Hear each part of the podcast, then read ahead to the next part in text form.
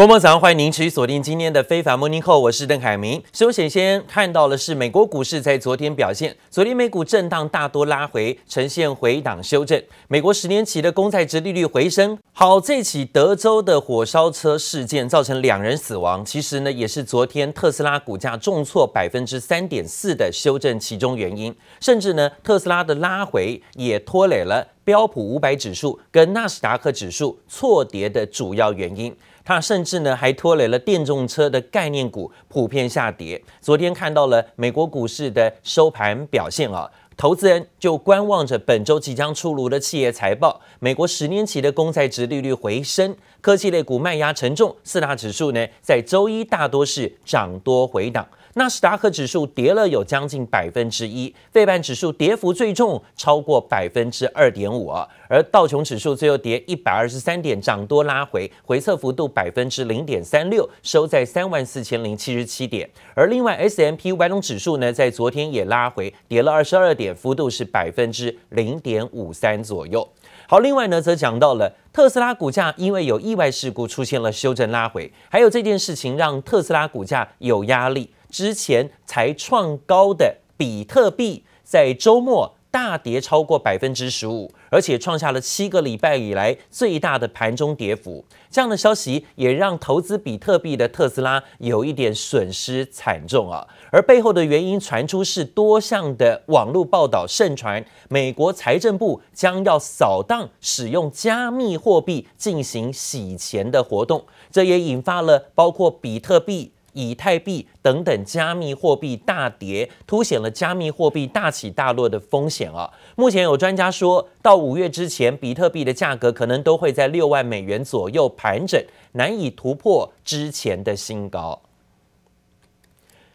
另外就是全球疫情还是恶化的风险。过去七天以来啊，全球新增的确诊病例超过了五百二十万人，这是疫情爆发以来的单周新高。到底怎么回事？为什么打了疫苗之后呢，现在还有疫情暴增的这种压力？传出有很多地方施打疫苗之后啊，就松懈了啊，似乎不戴口罩了，不洗手了，这样的情况呢，造成疫情的扩散风险。另外呢，有些地方，包括像巴西跟印度的疫情，还没有在疫苗施打很完整的情况之下，持续的是在扩散，而且是最为严重。光是印度啊，单日新增病例就高达了这个将二十七万人。昨天一天之内啊，光是一天之内这么多啊，导致医疗体系不堪负荷。德里地区更是宣布要封锁六天。另外呢，在东北亚的日本。日本不管是东京、大阪，都有可能再一次进入紧急状态。日本东京都知事小池百合子又表示说呢，已经要求官员研究要以紧急状态来防疫了啊。朝日新闻的报道，东京最快可能在二十二号又要宣布进入紧急状态。大阪甚至也寻求政府宣布紧急状态，似乎呢想要赶快的做防堵啊，因为过去一个月以来，全球的死亡病例呢再度的攀高。那讲到说呢，现在看起来平均呢每天有一点二万人死于新冠肺炎的疫情。其中，美国跟英国的感染率大略上是出现放缓，但是开发中国家的感染数字却是不断激增，包括印度，还有包括巴西啊，这些地方呢压力还是很重，甚至东北亚的日本跟韩国。另外呢，反而看到有一个地方倒是值得注意，这是以色列。以色列的部分呢，传出因为接种疫苗率非常高，高达百分之八十一，他们宣布可以拿下口罩了。民众摘下口罩，面对面悠闲聊天、吃点心。以色列周日起开放户外免戴口罩，稍微恢复正常生活，反而让民众大呼不习惯。Being without a mask for the first time in a long time, it feels weird, but very good. It's a very good weird. You need to be with masks in the indoors. It's hard and annoying, but If I need to be with masks indoors to finish with it, so I'll do everything I can. 以色列十六岁以上的民众疫苗接种率高达百分之八十一，且疫情明显趋缓，民众终于能透透气。南美洲接种率也不差，智利接种第一剂疫苗比例达百分之三十七，但疫情却还在升温。这两周单日新增一度超过九千例，创下历史新高。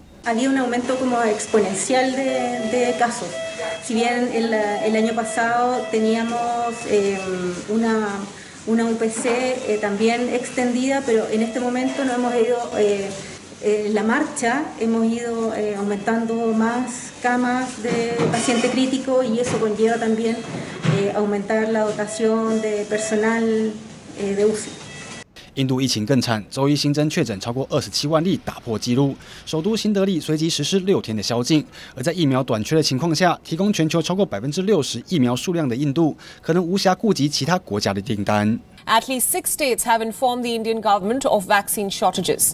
India Serum Institute, which is the world's biggest vaccine manufacturer, has also told the government of the resources that it needs to boost vaccine production. When we get more information, and that's what we're talking about Friday, it may be by the time you get to Friday that they will say, okay, we've looked into it now, here are some of the restrictions. My estimate is that we will continue to use it in some form.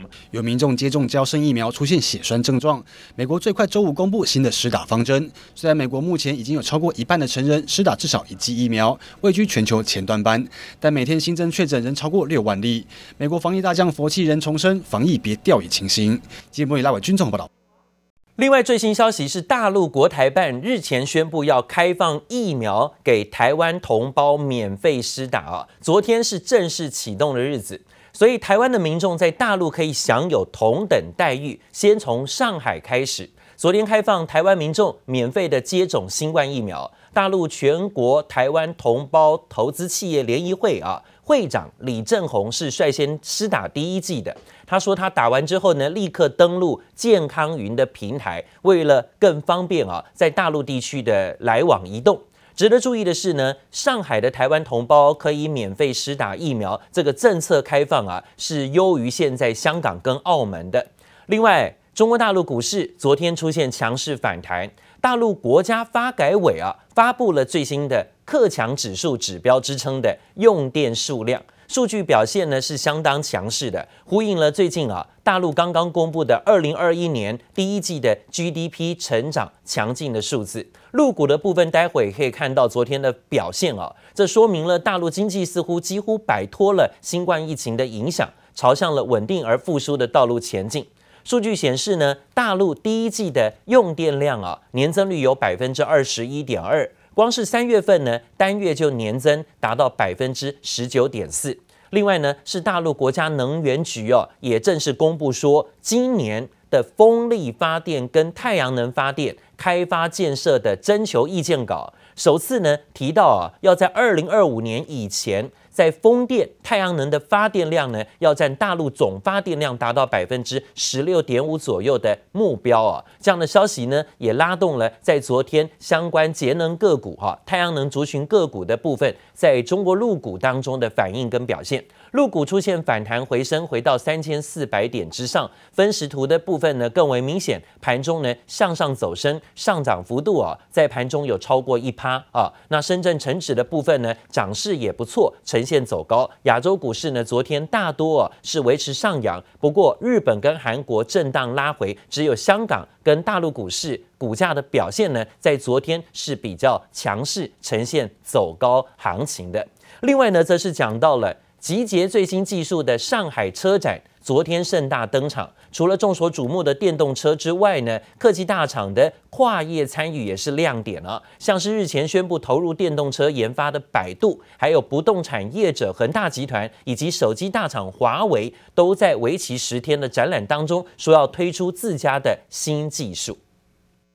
As we know, the snake is a, a sample, uh, one of the sample of the desert. So we, uh, so we make the front like uh, the grill, like a, uh, like a snake tooth. And uh, of course, we modify the bumper. You can see the bumper is um, uh, more, more feasible for the, for the off-road, for the off-road driving. 亮黄色搭配黑色直条纹，采用蛇作为概念，大胆设计的越野车，不管是外形或是内装都非常吸睛。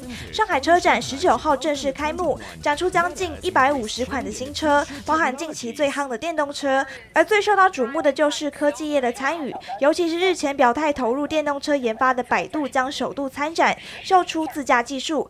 中国大型不动产业者恒大集团旗下企业的电动车也将首次亮相，无人机大厂大疆。创新也同样出世提升，搬出感测器零件及系统参展。而华为也会展出联网相关的车用系统，各家大厂将自家的最新技术登上上海车展的舞台。And also 360 camera, yeah. uh, wireless charging, and also uh, interactive with the phone. Uh, many many functions. Yeah. Also for the for the electric yeah. cars. 随着自驾技术发展，除了基本配备之外，业者绞尽脑汁要在市场上崭露头角。中国市占第一的德国福斯以及第二名的日本丰田，也都将展出全新电动款的 SUV。中国吉利也推出高级款电动车，各家企业车款从平价到奢华版应有尽有，展现追赶特斯拉的强大企图心。未来特斯拉的对手可能在中国啊啊啊！我觉得凡是就是勇于创新、认真做事儿的企业和个人，都是值得。尊敬的，对，不管他是哪里的企业，甚至不管他最后能不能成功。另外，特斯拉副总裁陶林十九号也表示，特斯拉位于上海的中国数据中心将在第二季度建成。另外，特斯拉还将在中国进行从零开始的整车出发。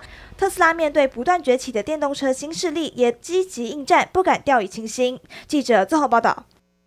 好，昨天看到了大陆股市出现了反弹走升，上证指数呢涨幅有百分之一点五左右的上扬抬头，回到了三千四百七十七点啊。除了呢中国的疫情状况获得控制，还有包括现在呢经济好转的使用用电量啊，是一个重要的指标。反映出了现在经济的一个复苏跟稳定。那另外也看到深圳成指的部分，昨天表现也强悍，而且呢呈现上涨走高，涨幅呢比上证指数还要来得更多，超过百分之二点八九，接近百分之三的上涨幅度啊。另外呢，美国、日本、中国、台湾这些地方现在呢都成了全球目光焦点。美日的领袖会谈在发布联合声明当中，居然提到的是台湾的台海安全问题。随后，美国国防部发言人也最新重申，美国要协助台湾。前日本首相安倍晋三也同时表示，相关声明对于印太的稳定具有很大的意义。Speaking specifically to Taiwan, as I've said, uh, we support the One China policy, and nobody wants to see things come to blows uh, over Taiwan. We're, we remain committed, as we as we have for multiple administrations, to the uh, to aiding uh, Taiwan in its self-defense, to providing uh, uh, material for their for their for them to defend themselves. Um, so I'm not going to get into speculation about that. 记者在国防部的例行会议当中询问科比，他说：“美日联合声明之后，美国是否打算跟日本发展更多的防卫合作？”他说：“呢，要制定啊更多的联合军事演习啊。”科比说：“在台湾议题上，没有人想看到台湾问题上起冲突。美国保证会协防台湾自我防卫能力，甚至要提供防卫性的武器。另外呢，则看到的是。”美国现在呢，还跟俄罗斯之间两国陷入了新的冰点。俄罗斯当局最新宣布呢，总统普京会参加二十二号由美国总统拜登主办的线上气候峰会，也发表演说。There were 40 global leaders invited. This is our first summit of this kind, and obviously, a number of them will be speaking. So, uh, I think the decision was made about how to um, impact and invite, or how to invite kind of some of the largest economies in the world. That was the objective. But engagement with these countries, having a conversation about the role many of them play in addressing the climate crisis, is absolutely on our diplomatic agenda. 拜登政府上个月呢才宣布，包括俄罗斯总统普丁、中国国家主席习近平等四十国的领袖啊，都获邀参加四月二十二号到二十三号的美国举行的气候领袖视讯高峰会，来商谈气候变迁议题。那英国媒体路透社也形容，普丁在今天宣布决定参加了，也许会释出他仍然对美国展开对话，抱持开放的态度啊。